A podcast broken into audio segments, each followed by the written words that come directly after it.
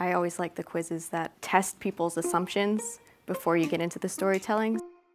Something that we have quite a bit of back and forth on is the ethical and the user sensitivity aspect of uh, using personalization and data. You know, the extent of what you can do sometimes can be perceived as creepy. I mean, you can be that creepy person at the party who knows your dog's birthday. But I don't have anyone in the institution that I would say, is that a good idea? And sometimes I'm like, oh my God, is that a terrible idea? We can innovate to our heart's content on our own websites, but we can't really innovate within others' platforms like Facebook. Hi, I'm Kate Golden at the Walkley Foundation, and you're listening to a special edition of the Walkley Talks podcast, conversations recorded at Storyology, our 2016 Journalism Festival. This is a conversation about data, and how to make it personal. We had five of the best developers and data journalists from Australia and the US in one packed room at Storyology. Our moderator was ABC data journalist Simon Elvery. He makes all sorts of fun data driven news things. He kicks things off with introductions. Yes, so uh, thanks for filling the house. That's excellent. There's a lot of people here. Appreciate it. Um, I'll just start with introductions. Um, right down the end, uh, we've got Kavya Sukumar.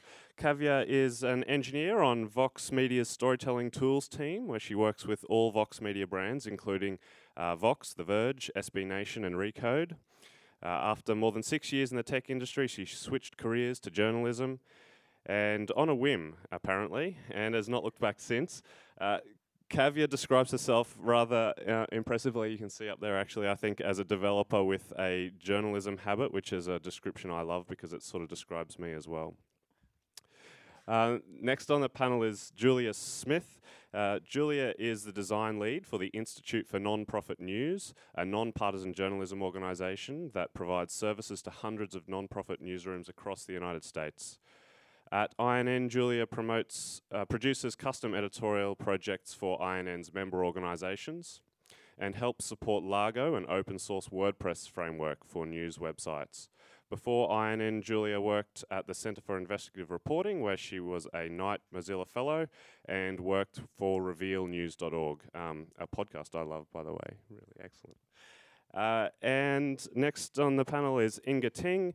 Inga is the Sydney Morning Herald's uh, data journalist. Is that singular? The the one data journalist at the Sydney Morning Herald. Yes, um, she specialises in number analysis and visual storytelling using interactive graphics.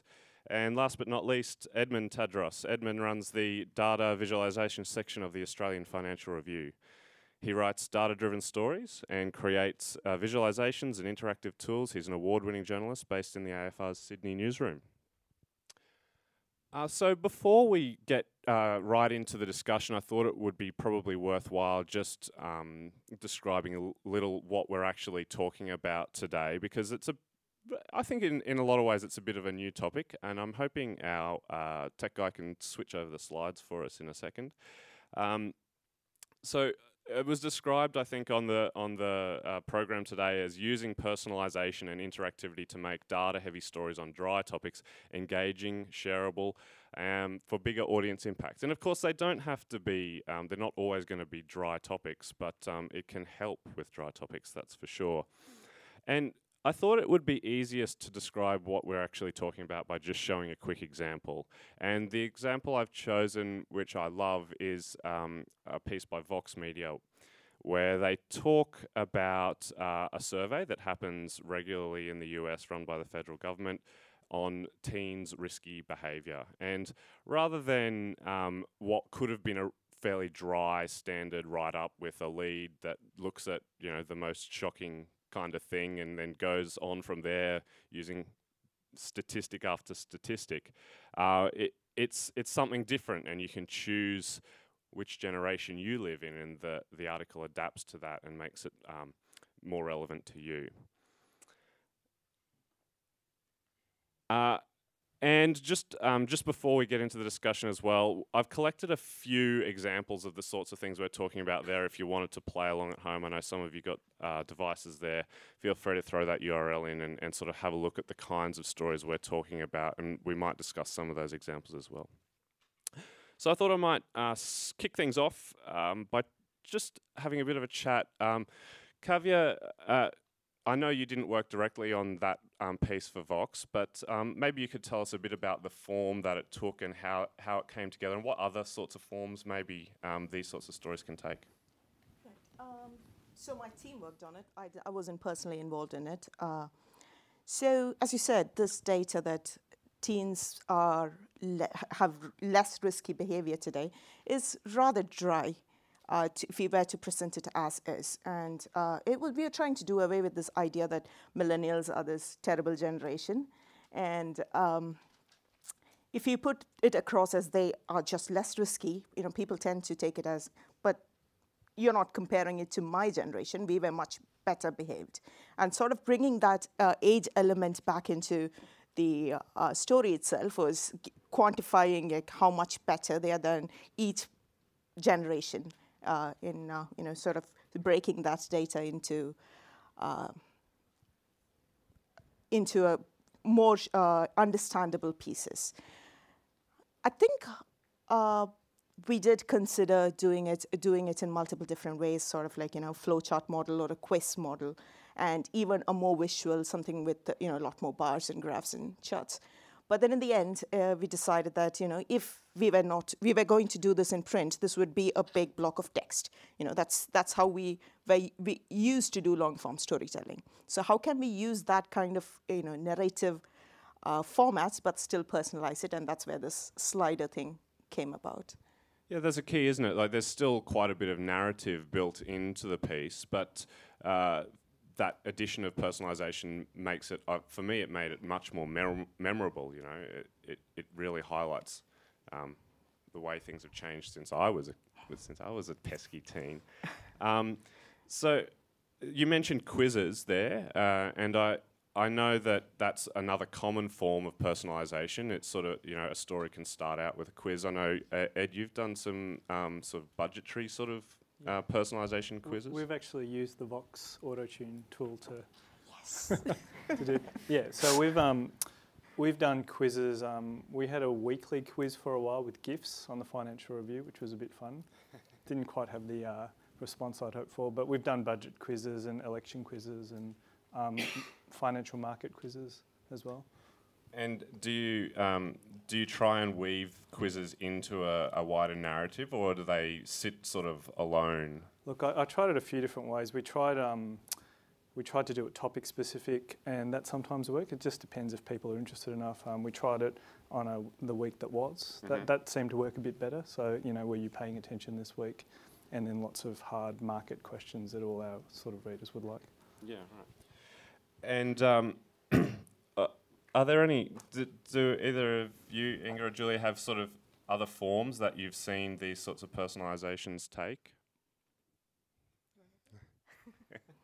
Sure. Um, well, along the lines of quizzes too, I always like the quizzes that um, sort of test people's assumptions before you get into the storytelling. So not so much telling the story through through your quiz, um, but seeing where your reader is at, and then showing them what what the actual facts are. Um, and there's other ways of doing that too, where I saw one just a couple weeks ago on the New York Times where before they showed you the data in the story, they asked you to draw the bar chart yourself or the line chart. Um, I think it was about just violent crime in the U.S. And it, and it asked you to draw it if you thought it like went up or if it went down. And then after you finish drawing the chart, um, it shows you what the actual stats are, so you can see like what you assumed versus reality, and that's that's a nice way to sort of personalize it as well. Yeah, that's that's um, brings up another really interesting point. I think uh, often the starting point for this kind of personalization is a is something really basic, like it's a demographic, like it's an it's your age, or, or it's you know where you live or your income, if it's sort of a you know a, a budgety sort of thing. But that's a really interesting one as well. uh, Pre preconceived ideas as a way to personalize um, personalized data stories. Uh, are there any other um, sort of metrics, I guess, which you could use for personalization? I've seen recently some really great maps that um, are kind of like I guess it's a little bit like the way we would map census data or any other demographic data, but they combine those demographic statistics to make it almost like a hyper personalized thing where instead of saying mapping people by age or by income or by ethnicity or language, they combine all of those things. So then you will look, you know, it's almost like getting down to your peers. You can look for like um, like an Asian woman in the 30s who speaks this language and has this income, and that, and you go, oh, well, that's me, and I, and I'm just like all these people here, or I live around all of the same kinds of people, and I just hang out with people who are exactly like me. That's terrible. Or like there they are, they're over there, like that sort of thing. And I think I thought that was really interesting because I guess to me it points out those little enclaves that you get or the way some some groups are not at all like that, and, and they don't. You know, some groups is completely spread out. Yeah, I remember seeing a piece by I think the New York Times where they did a really um, fine-grained demographic breakdown map of of Long Island or you know the area around um, central New York, and and um, but I don't recall actually whether I had to select something or whether there was a, a, a, real personalization element. But adding that in would really add something to that. Yeah, and I think it would make it easier for you to find stuff. Because sometimes I think the personalization thing is just about helping the reader to find what they want in a different way. And I think like we've kind of experimented with different ways of doing that. Um, but I, yeah, I mean, for me personally, like I started doing more explaining in my stories, the way I actually write the text and saying, or, or making a chart and having a headline that tells you a standout stat that you might find interesting, but then in the tagline under it saying, you know, this, this chart, chart, for instance, shows the distribution. A bump means that there is a lot more people doing that. Or, you know, if this is a scatter plot. If you see the line moving to the right and, and up, it means this. If it moves left and down, it sees this. So kind of teaching people how to read charts or read visualizations, which I, I, I, don't know if that works. I don't know if people hate it, but I, but I, I just thought it was a better way of doing it because instead of dumping the chart in front of them and people, I mean, it, I think everyone does this and I do this as well, even though I look at data all day. I see a chart and I'm like, what is that? And it, it takes me a moment. And I know that if people, if I'm speaking to people about it, that's how I would explain it to them at the pub or at my desk or whatever. It'd be like, well, this is what we're looking for. You see a pattern like this or you see a shape like this, it tells you this and then people kind of go, oh, okay, I get, I'm oriented now, and I can go much deeper into that story. Yeah, uh, there's there's a s- sort of always a tension, I think, or a, a, a, bit of a dichotomy between the idea of an exploratory, purely exploratory interface and something that's much more directed and narrative driven, and finding sort of the middle ground can be really helpful. I think. Do, have you found that as well? Yeah, I, th- I think there's this thin line between customization and personalization. Yeah. You know, it's uh, sometimes you just customize it. You know, it's not just demographic data; it's based on the device you read on, and that's something that we do always. You know, we don't often load the same thing on phones versus a desktop experience, and that's customization. And you can go one step further and personalize things based on you know what time you read. You probably would want to give a, a digest version if you're on a morning commute versus you know. I mean, those are things that can be done. Uh, a couple years ago, Verge, The Verge did this piece on fanboyism, and uh, based on what device you opened it on, you actually got the styling of that device. You know, so if you opened it on a Windows PC, uh, you would get the Windows Metro feel, and uh, if you opened it on a Mac, you'd get the you know the the uh, iconic uh, Mac feel of it. And I mean that's that's customization, but at the same time, you know, it's sort of a personalized experience for you. Uh, so there are there are things like that that are not generally uh, demographic information, but that can be used to sort of narrow down the story for you. Um, oh, what I, what I found is that um, for a lot of our readers, they just want to find out the data that specifically matters to them. So we'll have a story that's a normal sort of news story about whatever's the headline result or the thing changing on the major thing, but they don't care. They just want to find, you know, what's happening in their suburb, if it's house prices or if it's university employment rates, they want to find out what is happening at the uni they've gone to or they're thinking of going to. So it's this thing of you're kind of having your cake and eating it too. If nowadays you can, you do the story that you would always do, but you know, You, can sort of make the one story relevant to a much Yeah. wider audience rather than, than you as a journalist choosing the focus Exactly. of, of the so, piece. so that Vox one is brilliant because you're kind of um, that's going the next step in making the actual story bespoke. But um, I would have assumed you, you'd have a normal sort of. You still need a sort of three-part news story as well. It goes, this has happened, or, um, but you allow people to do the both because I think most people, if they're if they're interested, they'll read all the way through. But most people get about four parts in and go, oh, okay, I kind of get it, and then they're either going to look for something specific to them or head off to the next article. So Ed, uh, I, I um, noticed you mentioned before that you've used some of the tools that Yeah. Kavya's worked on, um, and I thought that'd be an interesting topic to explore as well because there are doing these sorts of stories does take some specialist skill, um, uh, and I wonder uh, whether. Well, where you think that skill set should sit inside an organisation, and, and, and, and how that works together with the traditional skills of journalism. All right. Um, I kind of like the Vox model, to be honest. um, so, look, I think in an ideal sense, you'll have a journo who knows. Doesn't, they don't need to know how to code, but they need to kind of know the mechanics of it and what's possible and what's not possible to do with data. And, and that person should sit in the newsroom, hopefully with a front end developer and maybe a, you know, a database person as well, and you know, sit with the expert so the, the rounds person or the political reporter, and do stories in collaboration with them. It doesn't work when they're off in a corner, I don't think. Yeah, uh, I, I kind of made a little bit of fun of it earlier, Inga, but you being the uh, you know the only data journalist at the Sydney Morning Herald, is that is that a fair thing to say, or is, is you know do you work with a closely with a team of um, developers or uh, other people who kind of bring that skill set right into the newsroom?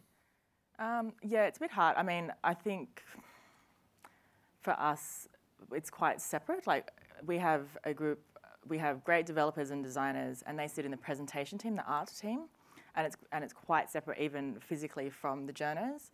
Um, and I sit a little bit um, between that or away from everybody, depending how you look at it. And it, ca- and it can be difficult, I think, because, and, and I was just asking um, Kavi and Julia as well, I was like, do you have a team? like, tell me about your team.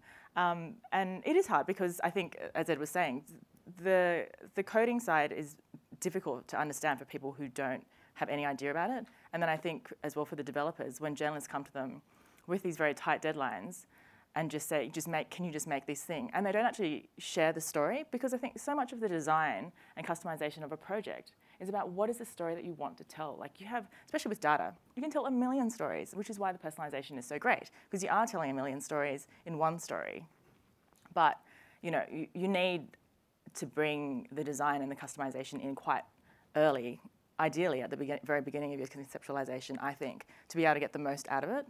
So I find a lot of it of my job is is going between the two and sort of saying you you don't have enough time for this, or you you know can you get more time? The, the, the time thing is really interesting because it, these things, do, as they do take specialised skill, they also do take quite a bit of time often. And and I think there's uh, a temptation to templatize uh, or, or make tools, and they can be really valuable. And Julia, I wonder whether you've got some insight on this because you sort of work on these sorts of tools for storytelling all the time. Do you think um, we can make tools that help us tell personalized stories um, and make that kind of tool available wider within the newsroom?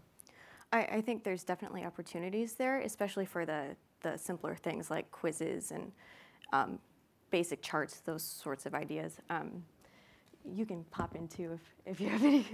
but um, for the, the larger, more personalized stories, um, or the more custom ones, I think those are sort of difficult, but you could probably, you know, come up with tools that um, help with the pipeline. Like if you have like a basic set of demographic information or other things that you're reading in. Um, so just like your analytics and, and really streamline like the pipeline of your data that you use for personalization um, and use that to build tools on. I think there's opportunity there as well. Actually, um, the other tool I really like from Vox is the flow charting one. So, so we, we, we've used that a few times. Um, you know, how much super do you have compared with people who are your age and your gender and your um, income level, that sort of thing. And, and you can see people um, staying on the story for another you know minute or so as they click through it and then go back and test out a few things. So um, the other, I actually think the other one is um, just even a table of sortable, searchable data. If you're at the fin, that's that's enough really for most of the time. Yeah, yeah. yeah. It's, a, it's and the more numbers, the, the better, things, and the longer. Yeah, like they'll they'll sit there and sort through that all day. So. Yeah. yeah. Um, going back to your question about you know building tools, we at Vox are lucky to have this differentiation between platform developers and storytelling developers. And I personally think most of the infrastructure work should be done by the platform developers. You know, that shouldn't be something that's pushed onto uh, the news apps developers who, who, are trying to you know, do the editorial side of the storytelling and not build the infrastructure that allows you to do the storytelling. But at the same time, you could you know, do the presentation bit, like the quizzes and the flowcharts, but not the data collection and uh, manipulation part should be a bigger infrastructure project. Yeah, it's interesting. I mean, part of my experience uh, working at the ABC, we the team I work on often we find we end up building tools. Like we'll build something for a single story and it runs so well and people like it so much that it ends up kind of morphing into a tool and we end up possibly having to support it. And do you D- does Vox have a process for? I, I imagine you have similar kind of scenarios. Does Vox have a process for moving those projects from um, the storytelling team to the infrastructure team? So we recently had this big reorg of you know we are in the process of figuring out what the ideal team makeup for doing you know tools kind of projects are. But what we've been doing is we have an alpha team that sort of ideates and creates the beta version, the alpha team that creates a beta version of the uh, product, and another team stabilizes it, and another team maintains it. So that's kind of been the process. And I mean, we are lucky to have that, you know, the big infrastructure of having being able to pipe through the uh, tool to uh, stable, you know, the, the uh, based on the stability of the tool. But often we do get a lot of support requests, and that uh, that does take a lot of time. Uh, at least in the initial phases when uh, a lot of you know user errors happen and or user assumptions that we hadn't accounted for happens. How do you decide to go from um, a beta to you know an actual tool? Like, is there is there a benchmark? And, and is there is there buy-in required from those down the line um, teams before it sort of moves on? So we do have some really amazing program managers who kind of abstract it away from me. So I'm just told that it is good to go to beta. But then for most part, we do have a really good uh, uh, QA team. So things go through an entire QA process where they try it out on all devices and uh, uh, platforms in you know all use cases. And we have eight newsrooms, so that's that's that in itself is a big QA process. You know, eight newsrooms into how many of our devices. That's uh, usually a week week long process getting it QA'd. Uh, from alpha to beta itself is just a proof of concept. You know, does this work as a tool? Is there a need for it? Uh, should we invest more time in building this? Uh, often, what happens is you build a one-off thing and you get this request for doing more of those. That's when you know that you need to templatize it or make it a tool. So I'm, I'm really pleased you mentioned the word platform there because it leads uh, very neatly into the next thing I wanted to talk about. Um, there's been a bit of discussion already over the last couple of days, I think, about uh, from a different angle about the the idea of news being off platform and you know the journalism industry being in the post website era. Um, and uh, I, I, wonder how any of you, really, an open question, how, how you feel this sort of work fits into that paradigm because um, we can innovate to our heart's content on our own websites, but we can't really innovate within others' platforms like Facebook or Snapchat or whatever it might be. So, do you have a feel for how we should move that forward? Hard question, sorry. There's really, I mean, there's not much to do, is there? Um, that can be done. Oh, look, I, I kind of, um, so I'm two ways about it. Uh, the longer I do this, the more I'm in favour of just a really nice flat graphic that tells a clear, like all things being equal, if you have a nice single chart in there, you're probably good to go. So that sort of fits on whatever platform. And, um, And if you've got something extra like an interactive or a tool, then that, that should, all things being equal, attract people back to your site. So hopefully you can sort of. Is there scope for personalisation in that sort of flat graphic world? Do you think? Um, oh yeah, I think so. Yeah, because I mean, often it'll um, like we'll do charts that are a horizontal bar graph of you know em- uh, employment rates by uni by course, and you can just that's just a simple chart, and people can just scan down for what. So that's I, I think that's I mean, journalists have been doing that for years. It's so- about making the the the structure of the article or the graphic legible. Yeah, yeah. As long as because I think most of the platforms will take graphics, just not anything that does anything interesting, right? Yeah. is, that, is that how it Uh, works? yeah, that's that's my feel. Yeah, I see you're sort of nodding along there, Julia. Um, one thing that we've done with uh, the news apps that we build, which are often just sort of big databases that people can filter and get information and that sort of thing. Um, but one thing that we've had success with, as far as platforms go, is being able to filter that data and then share the filtered bit or share the piece that's personalized to you, um, like what you filtered down. So the example I'm thinking of was an app for the Chicago Reporter about police misconduct data, and you could filter it down by um, neighborhood and by like gender, by weapon use, like whatever piece of information you were actually interested in in sharing or just in learning about, and then um, you could share those individual pieces, like the pieces that um, that you care about. You can share that with your following. Um,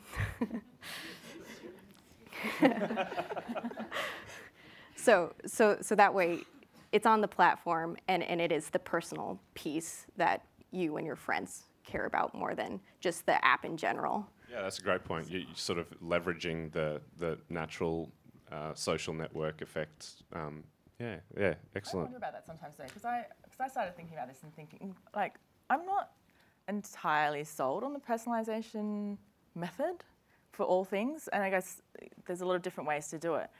But sometimes in the rush of the newsroom, and I think you know you can great you, like everyone's been saying, you can build these great tools. It comes down to time. A lot of the time, the editor will just be like, well, there's no time to do all of it, so let's just do a tool that people can play with because this you know this is kind of fun and it's new and um, you can see why it would draw people. But sometimes I think it's a real shame when you have a very rich data set to just make a tool that spits out only what one person is interested in.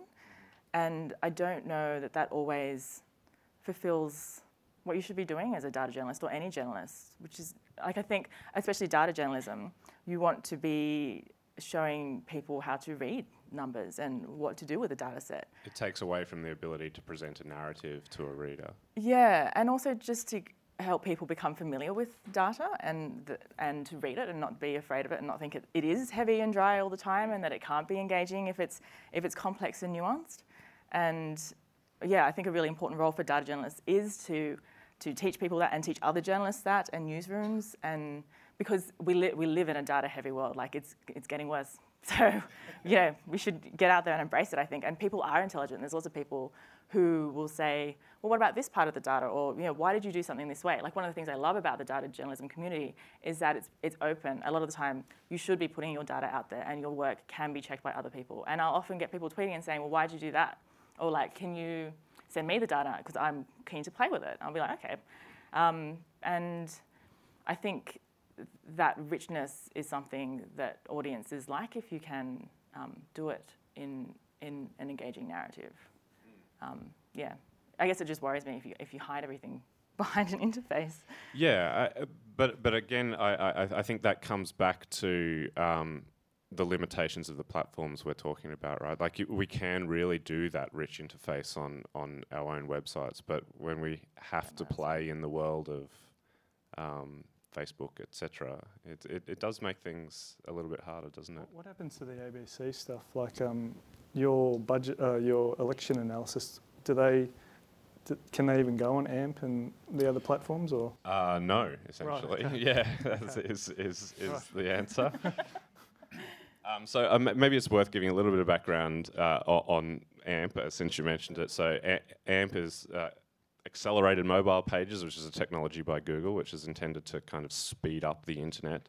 And Facebook has an equivalent, which you might have seen, called Facebook Instant Articles.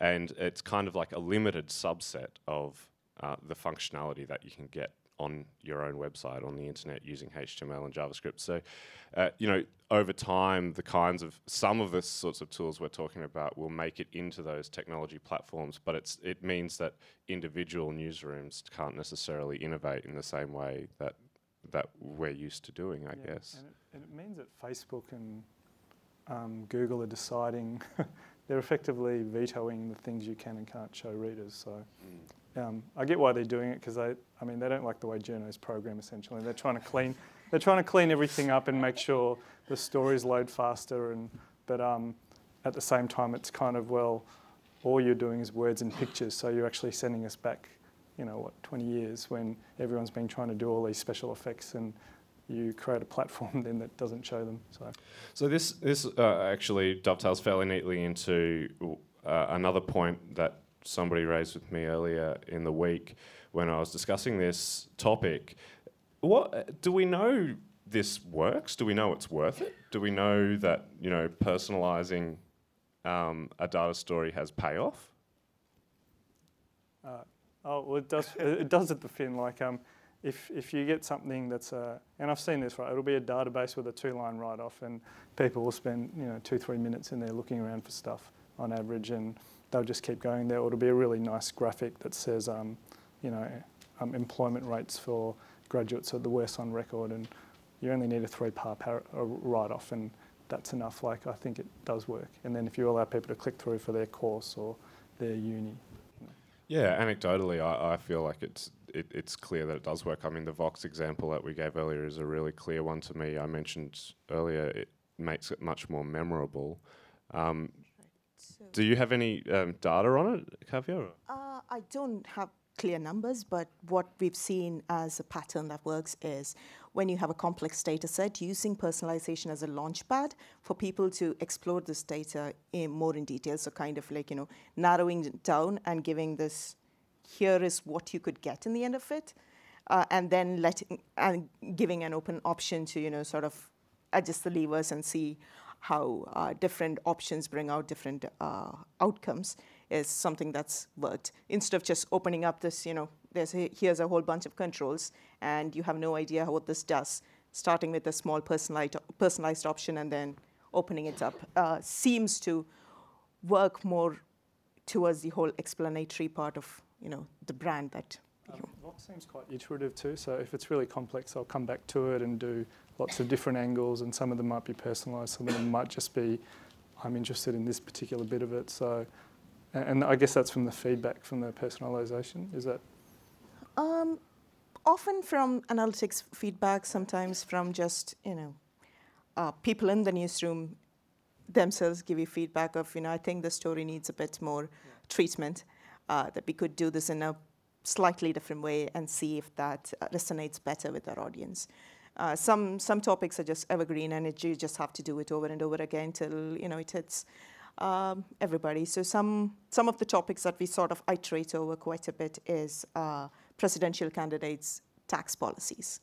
You know that's it. It just we've probably done like ten different versions of you know how you can customize it and personalize it and put in your income and see how different uh, candidates' tax policy uh, when they reveal it, which they often don't.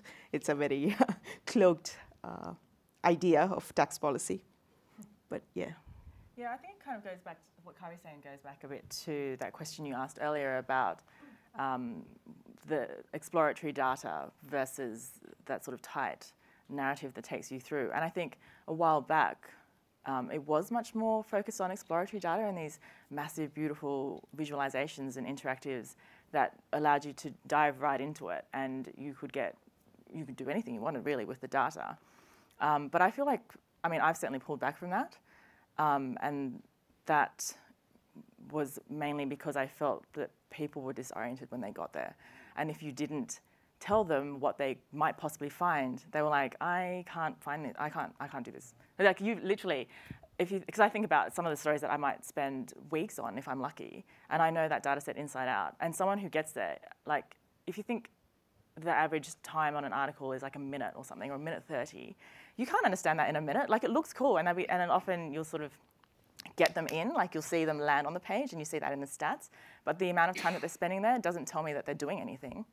Um, and I think it's overwhelming. So now I've moved way back from doing that. And now, rather than going big picture to small, now I, I will go from small to big and say, you know, these are the things that I found um, interesting. This is what I liked. Um, and as I do that, I'll take them through, it can be static graphs as well, because they're just as effective as in some circumstances, and say, this is how you read it. This is what I thought was interesting. And then at the end, I might embed an exploratory graphic rather than it used to be at the top.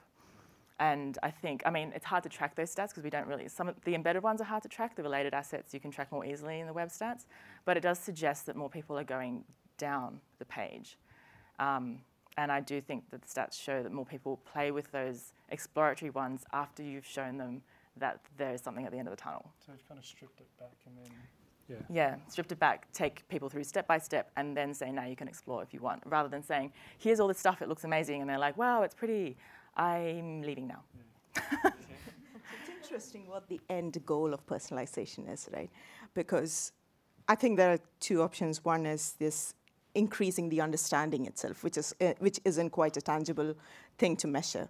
But there's always the engagement bit, which is the more measurable part, the less noble, you know, getting people to just click on your uh, article part. That's more measurable, and I think that's sort of seen a big spike based on how personalized you can get, but the understanding bit is still an open question.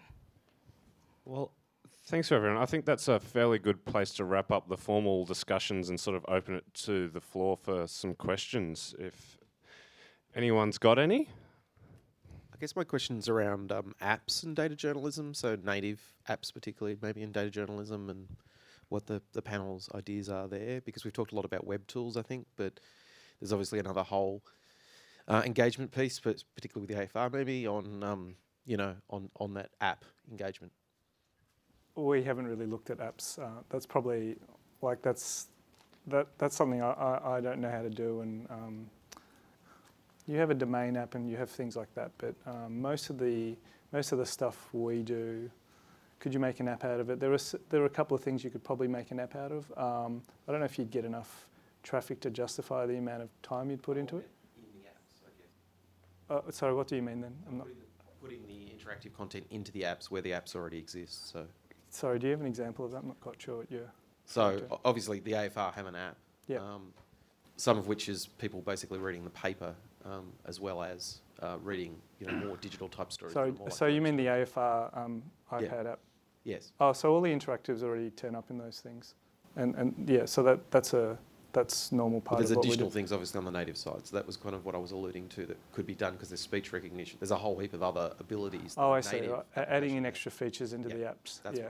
Right. Um, oh, look, I think with our app, like if you if you are getting a good experience like the website, that's that's good for us at the moment. Yeah.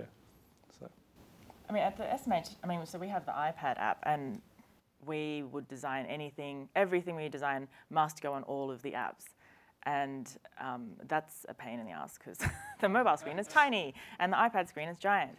Um, but uh, it's, it's, interesting. I feel like we've moved a little bit away from the iPad, um, and that is where you would get a lot of a, a better or almost uh, richer um, interactive experience because it's a bigger screen and people tend to consume that in a different way. They spend more time on it. Um, but it is, I think it does come down to that question of is the customization to that platform, to that um, particular device, worth um, the amount of time that it would take? And I feel like we've almost moved away from separating them. We used to separate them more, I think, um, but found that it didn't. Yeah, it didn't. It didn't really pay off. Almost. That might change in future, you know, as as skills become different. But that was my take on it. Another question. Uh, look, this question is about barriers, and I'd be particularly interested in the journalists uh, on the panel who are in established institutions. Um, do the general newsroom get what you're trying to do with big data and personalisation and the value for audience? Do you still face barriers there? Um, where are we at in a broader sense? oh, well, yeah, why not? I'll take it. Um, I think uh, by and large, the people in newsrooms definitely see the value in this. That's my experience. I, I feel like the barriers are usually um, organizational or infrastructural. Um, and uh, so yeah, I think it's a fairly common frustration uh, to to have ideas that go beyond the current ability to implement. Um, that that's what I've found. Does that sort of chime with any of your experiences? Yeah, I mean, I, I, I think it is really hard. I think there's a lot of enthusiasm for the end product and not much understanding of how it gets done. Um, and from, from any from from almost conception because you can sit there with a spreadsheet and some people can't open it. They're like, "What is this file?" Um, I'm like, "It's a spreadsheet," and and that's scary because it's like, wow, mm, we're going to have to work for weeks to get to this customized thing that you want. Like you have a dream of this great app, um, but it's really difficult. And I think there's now our newsroom is learning more about time needed to do coding and design, but I think there's still I feel like there's um, not a lot of understanding of data analysis in numbers. So what the hell I have done with the spreadsheet that they couldn't open, and then all the work that goes into analyzing it calculations, how have I made decisions on methodology, like why did I leave certain things out? And these are just decisions, and that's what's difficult about not being in a team. Decisions that I make, and I will, uh, will always discuss them with an academic or something like that. But I don't have anyone in the institution that I would say, is that a good idea? And sometimes I'm like, oh my God, is that a terrible idea? will I get ripped apart for this when it goes to publication? And it, it's different with different journals. Some journals will take a real interest in it and say, why did you do that? Or how have you done that? And other journals no idea. They, they want to see an end product and then they'll write four paths to sit with it. So it is, I think it is difficult and I think there needs to be more of an understanding of that at, at higher levels as well because I think it's often the reporters that have a better understanding and not the editors, which is even worse, I think. Some, something that we have quite a, back, a bit of back and forth on is the ethical and the user sensitivity aspect of uh, using personalization and data. You know, what technology can do is not necessarily right you know, you, the extent of what you can do is sometimes can be perceived as creepy. I mean, you can be that creepy person at the party who knows your dog's birthday. Uh, just don't be that. Uh, um, yeah, so it's, it's often that discussion on like, you know, where, what is acceptable and what is the user comfortable with. I mean, we are desensitized to having things uh, personalized for us, but then it is always good to have that assumptions be explicit, and that's something that's and, and letting the user have control as well. Like some of right. these things we could do automatically, and that can be creepy as well, right? Right. anyway, uh, next question. Yes. Hi, yes, I work at a university and we present a lot of research to journalists. So I'm just wanting to make your life easier and their life easier in terms of often we have you know, research articles and they haven't really been crunched. Is there anything you'd suggest to make that all easier? I mean, I suppose we shouldn't preempt too much, but I'm just wondering about presenting data or information I, to I'm, you. I'm, I'm going to start here, if that's all right. Uh, give us the data. in, a, in its like in a relatively raw form and explain it to us. I, I find often when I'm um, dealing with um, not necessarily researchers but ta- talent generally, um, they don't want to give us the data or they don't think it's a thing they should or could do. So. Would agree with that. And I think um, a lot of the time I will end up going to a researcher and having quite a long chat with them on the phone to convince them that I know what they're saying. And they'll say, you know, but here this is an average, and you know an average mask. I'm like, yes. And that's great that they explain that. I understand why researchers are very suspicious of journalists and giving over their data because we do terrible things with it sometimes. But I think, I mean, and that goes back to sort of um, old school journalism tools of like you need to build contacts and you need to build trust and you need to you tell stories fairly.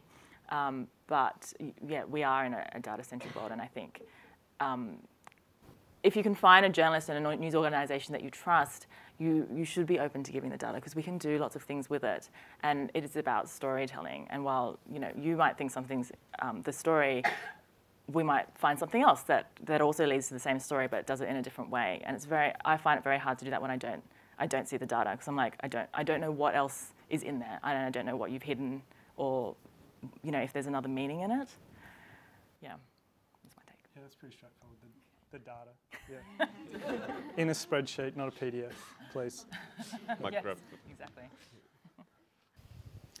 Uh, so, how, how do you guys think that um, journalists across the newsroom who are not specifically in a data role should engage with data and um, you know they get sent survey results which may or may not have a good sample size etc um, and I think a lot of uh, journalists kind of consider themselves word people and fear it or take it at face value or you know how, how, how can they kind of skill up? And on a related note, what is a good sample size for a survey? So I can tell the PRs to go away when it's too low? um, I think what, yeah, I mean, I guess a lot of my job is working with journalists who really don't like numbers at all. And I mean, I quite like that because I, lo- I love numbers and I don't come from a coding background, or a design background. I've come from a journalism background. And I think it goes a little bit um, to the question about tools. It's like in, in, our newsroom, more and more of the journalists are being expected, or at least asked, to make their own charts and make their own, um, make yeah, at, least some of the interactives that go into their stories, and that requires you to really engage with those numbers and know, not to just take something out of a paper and dump it in. Um, I think. I think I think it's. I guess I'm I'm thinking about it from the point of view of the journalists don't really have a lot of time. But I think some of the things um, that they can do is maybe read more of the method- methodology of how a survey is done. And it's probably even more boring will turn them off data even more. But, but it's about understanding what the numbers actually tell you, what can they tell you. Um, and, and then thinking about how, from a consumer point of view, how would you consume that? If, if you had a bunch of numbers in text just shot at you, would you actually read those pars? Or will it look better if you put it into a bar chart or and I think one of the basic things that I usually tell journalists is like, you can cut these entire pars of numbers out of your text, which gives you more text to, to work on analysis and comment and insight like that, and just put it into a graph. Because people do not, I don't think that I don't think people want to read a paragraph that's just um, numbers. It's it's far easier to look at a chart or a map. So it's a bit different at the fin. people like reading enticed. Um, so uh, the the fin's a bit different in that um, most of the people are quite numerate because they've either worked in the markets or they're working on stories where there are numbers involved and the numbers are at the heart of it. And if you a good headline at the fin will have a really big number in it, basically. Um, but but to answer your question about surveys, um, I think a lot of it's common sense. Like you know, um, at, when I first started at the Fin, I really got into writing about all the statistics about, you know, margins of error and confidence intervals, and all the editors did was cut it out because no one wants to read about that. Like, you know I mean? Like, you just write it. Um, if, if the question kind of makes sense, or, I mean, it's a little bit of sort of common sense um, to, in that. And I think most journos will get that if you just go, look, Does that, if you ask that question, are, are you getting a sensible result out of it? And if it's got a, you know, I don't know, 500 to 1,000 people and it's normally distributed, you should be okay if it's saying something quite extreme, uh, uh, you know, quite clear. Um, and I, I, don't think that requires much education on the part of the journo. And they'll know, right? If it's their area, they'll know if that's a misleading survey or not, I think intuitively, or they'll go and ask people and find out. So it's a little bit, you would just treat it like any other thing you get told and go and either, if you're not able to verify it yourself, you just do all the normal journo things. You go and ring up all your contacts. You go and ask the person who, you know, had they, had they um, do the survey. Like you just do all the normal sort of checks you'd do for any type of story. I don't think it changes just because it's got numbers in it. All the numbers are as a tip off that this may, may or may not be interesting. It's sort of, you're at the beginning of the process that it's the exact normal process. I don't think it ever changes really. No, it's the same. Yeah, you just happen to have some numbers at the beginning of it instead of someone giving you a document or someone telling you something. You've got some numbers and yeah. Excellent. Another question up the back. Um, hi. Um, if you're a freelancer or working for a small outlet that doesn't have their own developer team, um, are there, and this might be a question for Julia, are there easy to access tools that you can either suggest or actually get familiar with using and do your own own work? Um, sure. um, I, I, mean, AutoTune from Vox is, is a really great open source tool um, that you can use to make repeatable charts, quizzes, flowcharts, that sort of thing. Um, there's also just, I mean, there's a handful of open source libraries if you want basic like maps and things, Google Maps, um, they, they allow like geo projections and those sorts of things that you can do. Um, what am I missing? So there's a Twitter account called News Nerd Repos, uh, News Nerd repositories, News Nerd Repos. uh, they do a good sum, sum up of like good, uh, you know, journalism related open source tools. Uh, that's, that could be a useful If you can't program, there's things like Infogram, Tableau, um, Datawrapper. You can just make simple graphs and charts in that. And that, that a lot of the time is, is good enough. If it's a simple story that just needs a few charts that you want to sort of, you know, put a bit of bling on. And you don't need to program it all, you just need to know basic Excel or spreadsheets. Yep. Uh, we've got a couple of minutes left, so any more questions? Yep. obviously right now there's, there's, there's quite a buzz around, you know, big data products, big news products. And the, the best example I can think of is um, The Guardian's The Counted, um, which tracks all the police killings in, in USA, right? Killings by police or in the USA. Um, what do you think of those large-scale products? Because sometimes they can be hugely successful, or you can give the Panama Papers database, and you know people people don't really look at it. Big story, but the actual database, how many people are really going through it? You know, besides journos. Um, I mean, I think The Guardian does a really great job of taking people through their data sets and presenting them in a beautiful way. And so I think you do, they do a great job of having that exploratory data interactive and they give everything over, which is also great um, sort of ethical practice and data practice to have your work checked and to crowdsource um, more information and to really involve the audience. But they still, they still do what I was talking about before, I think, which is to tell you the story in, this, in the same way that a, any journalist would um, but with more visuals and things like that. Uh, because if you do dump, you know, 2,000 reports on the audience and you don't take them through it, it's it's overwhelming. I mean, those journalists would have had weeks and months to look through it and to really get their head around it, and they'll still have. And and it's and that's the work, the, the horrible, the worst, grunt work of the data journalism is to understand the data and to clean it for people so that when they get in there, they're not looking at a bunch of junk, which is probably what you were looking at. So if we take the Nauru release from, was it yesterday or two days ago that The Guardian did, they amalgamated certain character, um, categories like uh, self-harm and threatened self-harm or suicidal ideation because that made sense logically and that was not how the data was presented. So even those exploratory visualizations are clean and are um, are still presented in a journalistic way because those are journalistic decisions those ones about what information is relevant where is the story um, what what tells you about the world. Those are journalistic questions as much as data questions in the in, in the kind of practice of implementing it and cleaning it. But it, that's not something you would leave to a data scientist for instance because they're like well what? I, that's I'll, I'll clean it and I can make these, work these numbers but it's always at, in your mind, I think, what are we actually saying? What does this say? What is the story about this data?